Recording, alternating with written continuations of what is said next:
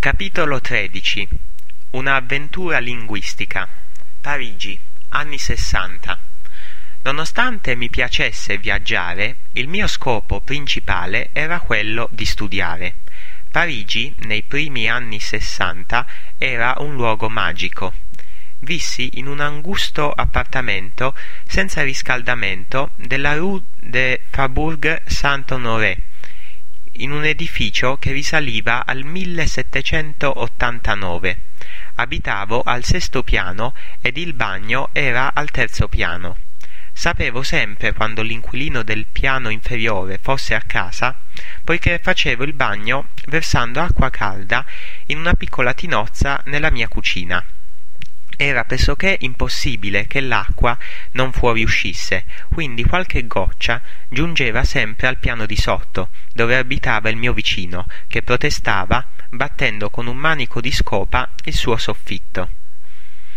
È bizzarro che un edificio con tali caratteristiche sia situato in una zona alla moda di Parigi.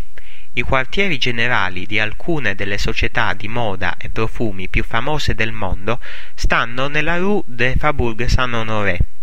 Estée Lauder stava nel mio edificio, per esempio. Il palazzo dell'Eliseo, sede del presidente francese, era proprio in fondo alla strada.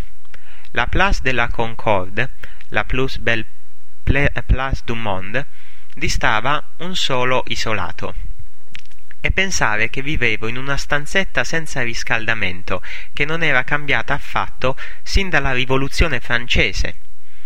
A pochi passi c'erano i negozi e i luoghi di ristoro dei ricchi.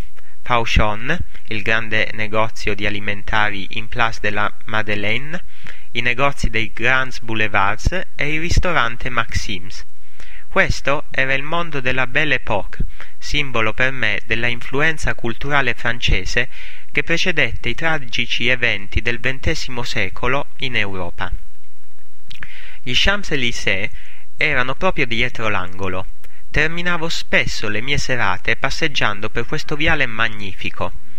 Il mio viaggio nel tempo cominciava dal Medioevo di Notre Dame, passando dal Rinascimento del Louvre, arrivando all'Ancien Régime mentre camminavo per il Jardin des Tuileries, progettato dal giardiniere di Luigi XIV, e poi attraversando la Place de la Concorde, dove le correnti artistiche del XVIII e XIX secolo si fondono in equilibrio ed armonia.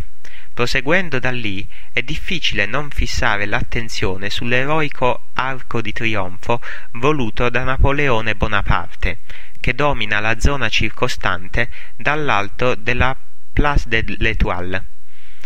Nonostante Napoleone intendesse celebrare le sue vittorie costruendo questo monumento, il potere duraturo di una civiltà non si radica nella forza delle sue armi, ma nel suo contributo alla civiltà mondiale. La mia bicicletta mi portava dovunque fosse necessario, a scuola, al mio lavoro a tempo determinato o fuori dalla città nel quartiere latino. Evitare il traffico della Place de la Concorde o della Place de l'Étoile era una sfida quotidiana. D'altro canto, non c'era modo migliore per provare la sensazione di vivere a Parigi. La bicicletta era anche il mezzo più semplice e veloce per andare da un punto all'altro senza preoccuparsi del parcheggio. Lavorai spesso a tempo determinato. Un lavoro prevedeva pranzare con le famiglie francesi, offrendo in cambio conversazioni in inglese. Da studente povero, abituato alla frugale mensa universitaria, approfittai sempre di questi squisiti pranzi per mangiare tanto buon cibo e bere un paio di bicchieri di vino, concludendo con una bella tazzina di caffè espresso per tenermi sveglio. Il mio sego- eh, secondo lavoro consisteva nel gestire un laboratorio di lingua inglese presto, presso l'Istituto francese di Agraria. Ogni giovedì il consueto pranzo abbondante con una famiglia borghese era seguito da una corsa in bicicletta a stomaco pieno attraverso mezza Parigi verso l'istituto di Agraria. Arrivavo, sudando copiosamente, appena in tempo per attivare la console del laboratorio di lingua. Fu presso l'istituto di Agraria dove uno studente uscì dal laboratorio infuriato e disgustato dalla sua inabilità di comprendere l'inglese.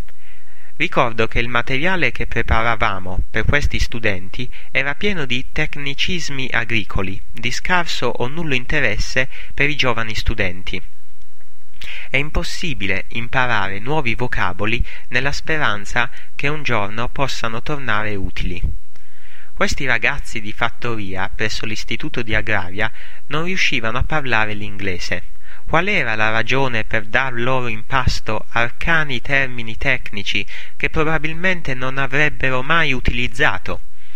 Come spesso accade nell'insegnamento scolastico delle lingue, l'enfasi sulla grammatica e sul lessico, al fine di preparare gli studenti per gli esami e non per comunicare efficacemente, era eccessiva possiamo imparare una lingua solamente utilizzando materiali interessanti.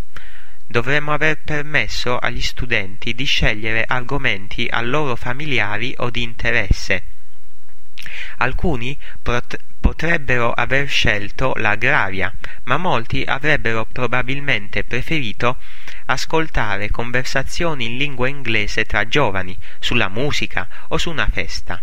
L'obiettivo dovrebbe essere stato quello di rendere significativo l'inglese. Una volta che questi studenti fossero stati in grado di comunicare, il lessico specifico del settore agricolo avrebbe potuto essere appreso celermente, se necessario.